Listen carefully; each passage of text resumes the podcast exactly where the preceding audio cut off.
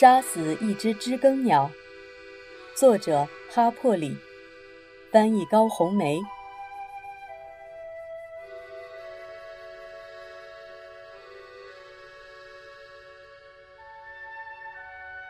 第五章，果然不出所料，我的喋喋不休终于让杰姆清醒了些，演出暂缓下来，我松了一口气。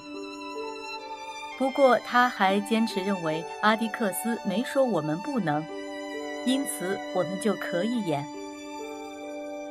即使阿迪克斯说了，杰姆也会想办法糊弄过去。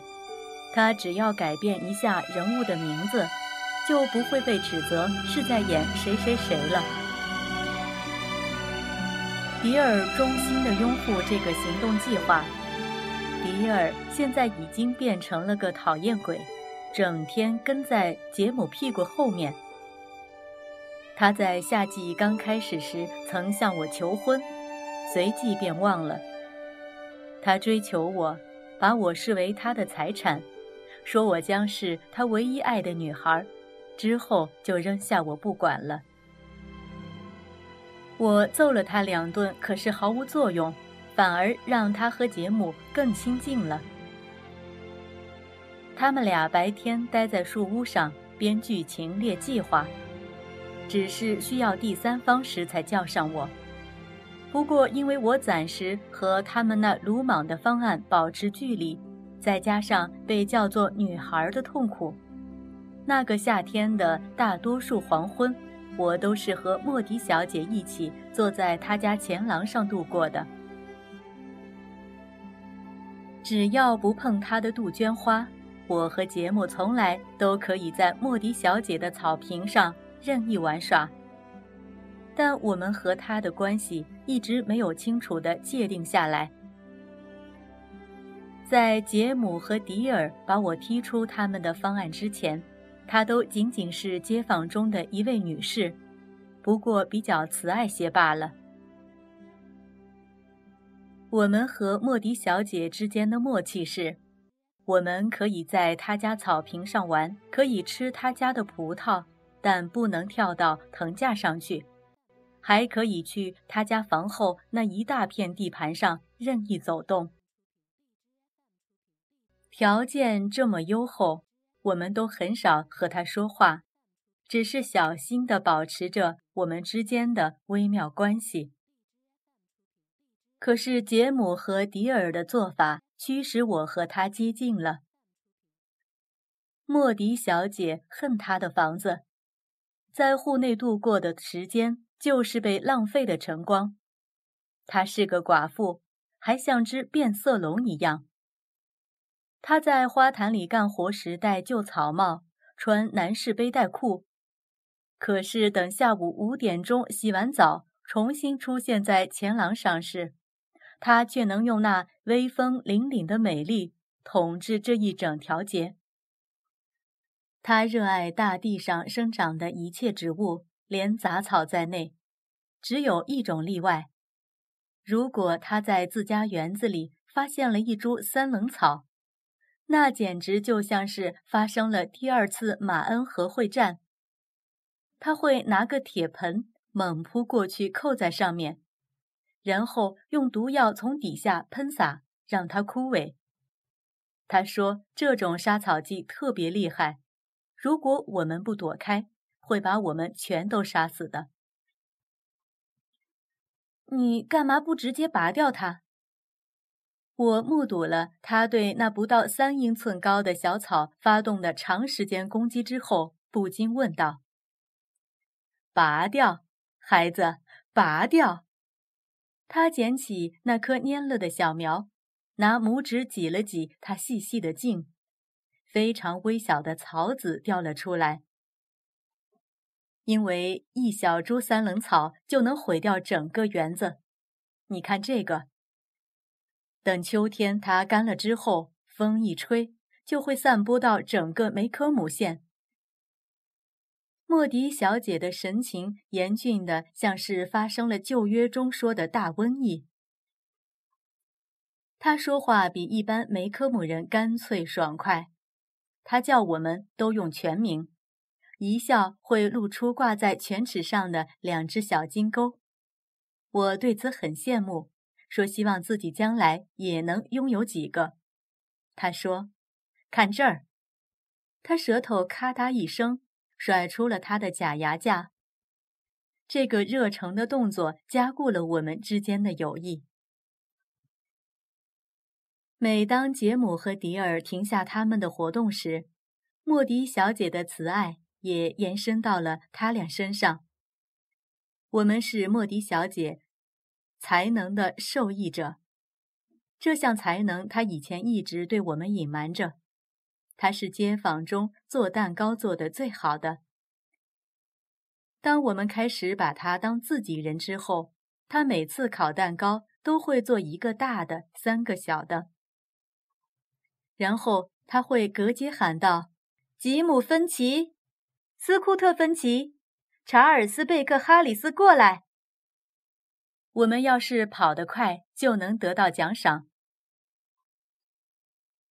夏天黄昏的时光悠长而安宁，我和莫迪小姐常常安静地坐在他家前廊上，看着太阳落下去。西边的天空由金黄变成粉红，看着一群群的燕子低飞掠过街区，消失在学校房顶的后面。有一天晚上，我说：“莫迪小姐，你觉得怪人拉德利还活着吗？”他的名字叫阿瑟，他还活着。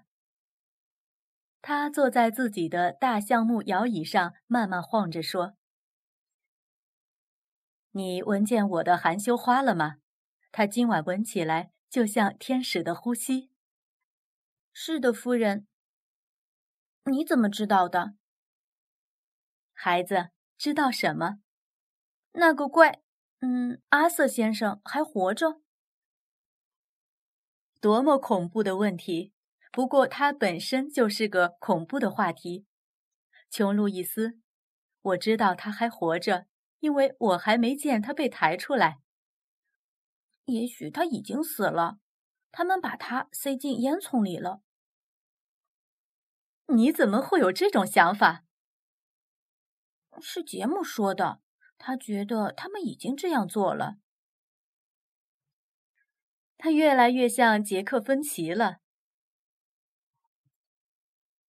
莫迪小姐和我父亲的弟弟杰克·芬奇从小就认识，他们年龄相仿，一起在芬奇园长大。莫迪小姐是隔壁地主弗兰克·比福德医生的女儿。比福德医生的专业是医药，可是他却着了魔似的喜爱大地上生长的万物，所以他一直都很穷。杰克叔叔把他的激情都用在他在南神维尔的卖窗口花坛生意上了，所以他很富。我们每到圣诞节就能见到杰克叔叔。每个圣诞节，他都要隔街对莫迪小姐喊话，要她过来嫁给他。莫迪小姐也会喊着回答：“杰克芬奇，再大点声。”让在邮局里的人也能听见。我还没听见你呢。杰姆和我认为用这种方式向一位女士求婚太离谱了。不过杰克叔叔向来都很古怪。他说他只是想激怒莫迪小姐，但是尝试了四十年都没成功。他说：“他是莫迪小姐在这世上最后一个想嫁的人，却是他第一个想要嘲笑的人。他最好的反抗就是给他来点精神刺激。”我们觉得很有道理。阿瑟拉德利只是待在房里不出来，仅此而已。莫迪小姐说：“如果你不想出来，是不是也会待在房里？”是的，夫人。可是我还是想出来。他为什么不想？莫迪小姐的眼睛眯了起来。咱们都知道那个故事，可我从来不知道原因，没有人告诉我为什么。莫迪小姐重新安上她的假牙。要知道，老拉德利先生是个行洗脚礼的浸信会基督徒。你也一样，不是吗？孩子，我的皮壳没那么硬，我只是个普通浸信会基督徒。你们不都是行洗脚礼的吗？我们确实行，是在家中的浴缸里。那样我们就没法和你们一起分圣餐了。莫迪小姐显然觉得。解释原始尽兴池比圣餐制更容易些，于是她说：“行洗脚礼的尽兴会基督徒认为，任何享乐都是罪恶。你知道吗？有个星期六，他们中的一些人从林中走来，经过我的院子，告诉我说，我和我的花都会下地狱。你的花也是的，小姐。”他们会和我一起下地狱。他们认为我花了太多的时间在户外活动，而没有用足够的时间在房内读圣经。我眼前浮现出莫迪小姐在各种清教的地狱中永受煎熬的情景，让我对福音书的信心大打折扣。不错，莫迪小姐说话尖酸刻薄，而且。也不像斯蒂芬妮小姐那样挨家挨户去做善事。不过，稍有头脑的人都不会相信斯蒂芬妮小姐。但杰姆和我却对莫迪小姐非常信任。她从来不告我们的状，从来不和我们玩猫捉老鼠的把戏。他对我们的私事也丝毫不感兴趣。他是我们的朋友。这么一个通情达理的人，怎么会永受地狱之苦呢？真是不可思议。莫迪小姐，这不合理。你是我认识的人中最好的。莫迪小姐笑了，谢谢你。实际上，行洗脚礼的浸信会基督徒认为，女人本身就是罪恶，你知道吗？他们是按字面意义理解圣经的。这就是阿瑟先生待在房里的原因吗？为了远离女人？我不知道。我真不明白。如果阿瑟先生那么渴望上天堂，他至少应该到前廊上来。阿蒂克斯说：“上帝爱世人，就像人爱自己。”莫迪小姐停止了摇晃，她的声音变得生硬了。“你太小，还不能理解这些事。”她说。“有时候，某个人手中的圣经，比别人，比如说你父亲手中的威士忌酒瓶还要恶劣。”我惊呆了。阿迪克斯从来不喝威士忌酒，我说。他一辈子也没喝过一滴。哦，不对，他喝过。他说他尝过一次，但是不喜欢。莫迪小姐哈哈大笑。我不是在说你爸爸，她说。我的意思是，即使阿迪克斯喝得烂醉，他也不会像某些人状态最好时那样狠毒。就是有那么一些人，他们他们太担心来世了。以至于都没学会怎样在这个世界上生活。你往街那边看一下，就知道它的后果了。你觉得他们说的那些关于怪……嗯，阿瑟先生的事都是真的吗？什么事？我告诉了他。这里面四分之三是黑人说的。四分之一是斯蒂芬妮的谣言。莫迪小姐严厉地说：“斯蒂芬妮还曾经对我说过一次，说她半夜醒来，看见他趴在窗户上。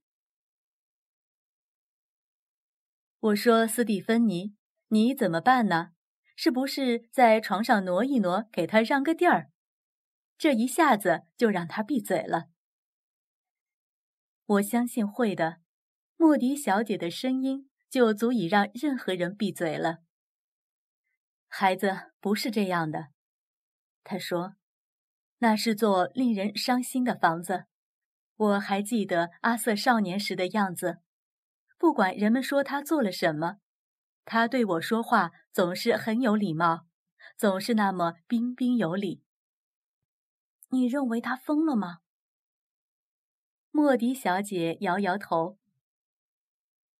即使当时没有，现在也差不多了。人家经历的事，我们永远搞不清。谁知道关着的门里发生了什么，有什么样的秘密？阿迪克斯对我和杰姆在外边什么样，在家里也什么样。我说，觉得有责任为自己的家长辩护。好孩子，我刚才是在分析这件事，不是在说你爸爸。不过我现在要说，阿迪克斯在家里和在街上是一样的。你想带些棒糕回去吗？我当然想了。第二天早晨，我一觉醒来，发现杰姆和迪尔正在后院热烈地讨论着什么。我刚走过去，他们就像往常一样叫我走开。就不，这院子我也有份儿。杰姆·芬奇，我和你一样有权在这里玩。迪尔和杰姆迅速凑在一起嘀咕了一会儿：“你要是想留下，就得按我们说的去做。”迪尔警告说：“哎呀，我说，是谁忽然这么趾高气扬起来啦？你要是不答应按我们说的做，我们就什么也不告诉你。”迪尔接着说：“你搞得好像昨夜长高了十英寸似的。好吧，什么事？”杰姆平静地说：“我们要给怪人拉德利送封信。怎么送？”我极力克制着内心升起的恐惧。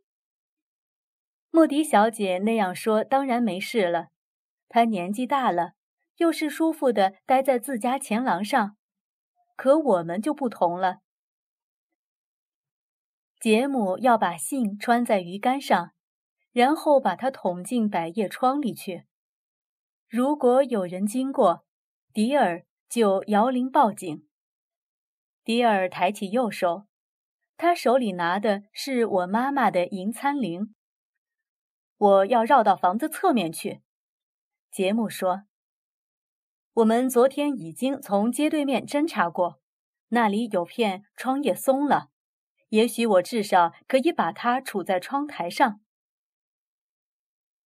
杰姆，你现在入伙了，就不能退出，你只能跟着我们，小姐。好吧，好吧，可是我不想放哨，杰姆，有人会。你必须放哨，你负责看着房后，迪尔负责看着房前和街道。如果有人过来，他就摇铃，明白了吗？明白了。你给他写了什么？迪尔说：“我们非常礼貌的请他有空出来，告诉我们他在里面做什么。我们说我们不会伤害他的，还会给他买个冰激凌。”你们都疯了！他会杀了我们的。迪尔说：“这是我的主意。我想，如果他能出来和我们坐一会儿，他会感觉好些。”你怎么知道他感觉不好？要是你被关上一百年，除了猫没有别的吃的，你会感觉怎么样？我敢说，他胡子都拖到这儿了。像你爸爸的，他没胡子。他，比尔打住了，好像醒悟了过来。哈哈，露馅儿了。我说，你以前吹牛说你怎么开火车，你爸爸留着黑胡子。他去年夏天刮掉了，你满意了吧？哼，我有封信可以证明，他还给我寄了两美元钱呢。接着吹吧，我猜他还给你寄了身奇景服呢。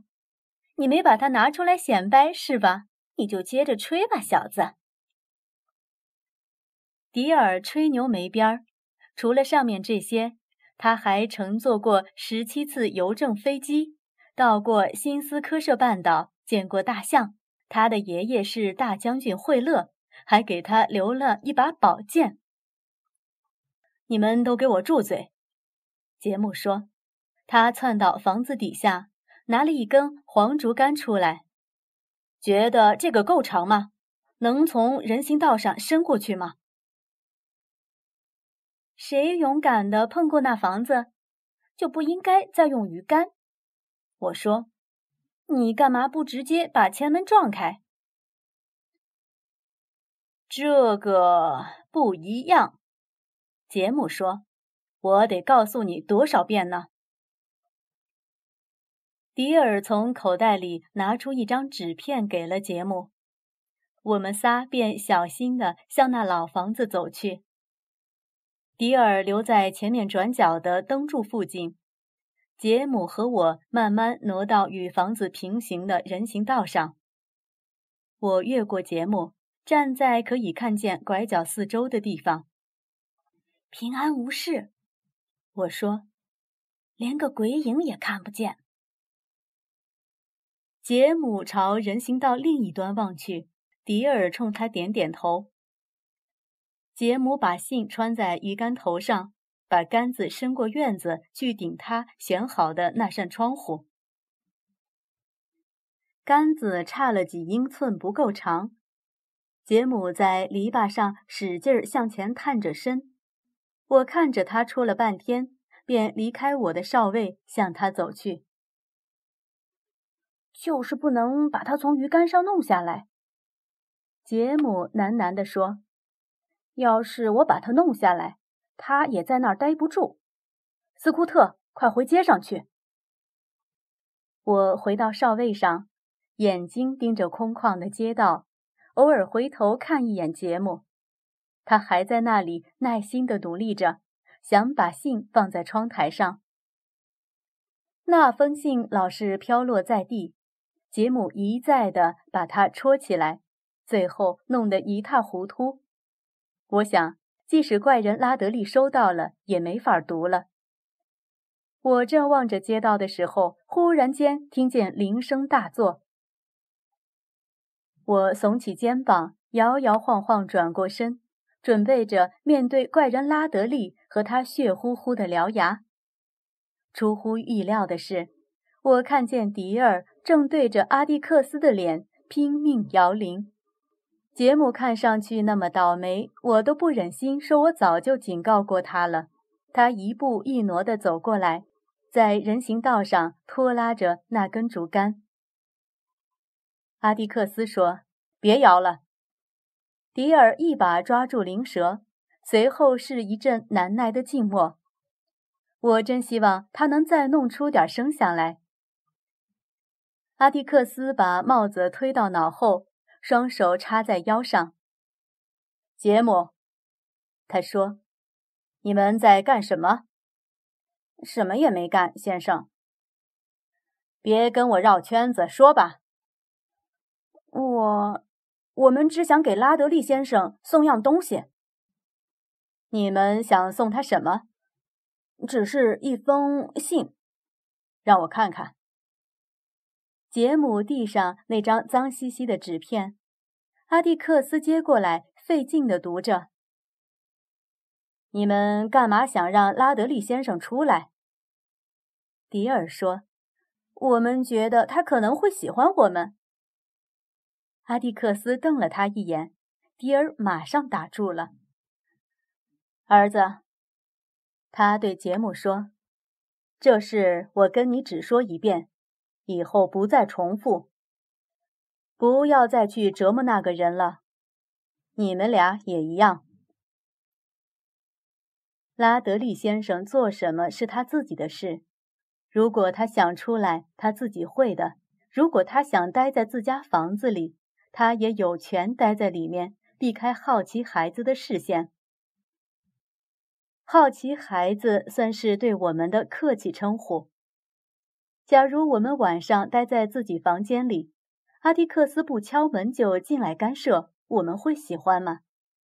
实际上，我们刚才对拉德利先生做的就是同样的事。拉德利先生的行为在我们看来也许很古怪，可是在他自己看来一点都不古怪。还有。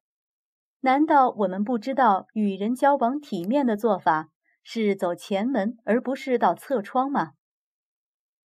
最后，我们不许再靠近这座房子了，除非是有人邀请。